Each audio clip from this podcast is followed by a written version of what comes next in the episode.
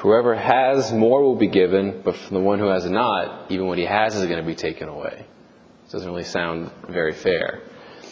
It reminds me of a quote by St. John of the Cross that says, Where there is no love, where you can't find love, put love, and you will draw out love. Love is one of those things that we put it into something, it can't help but spread. It can't help but drive away the darkness. That's just what light does to darkness.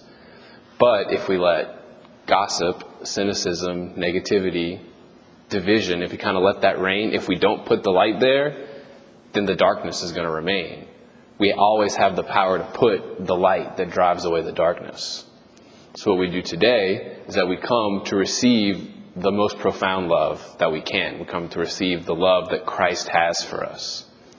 But we can't let that stay under a basket. We have to put that out there. It's like at the end of Mass when we say, Go and announce the gospel of the Lord. Go and put the love that you've received here into the rest of the school. Be the light that shines. Imagine if everybody tried to do one thing that put love somewhere. Imagine what that would do to the school. And so like the first reading said, we can't wait and say, I'll come again, I'll do this tomorrow, when you can do it right now. We can all do it right now.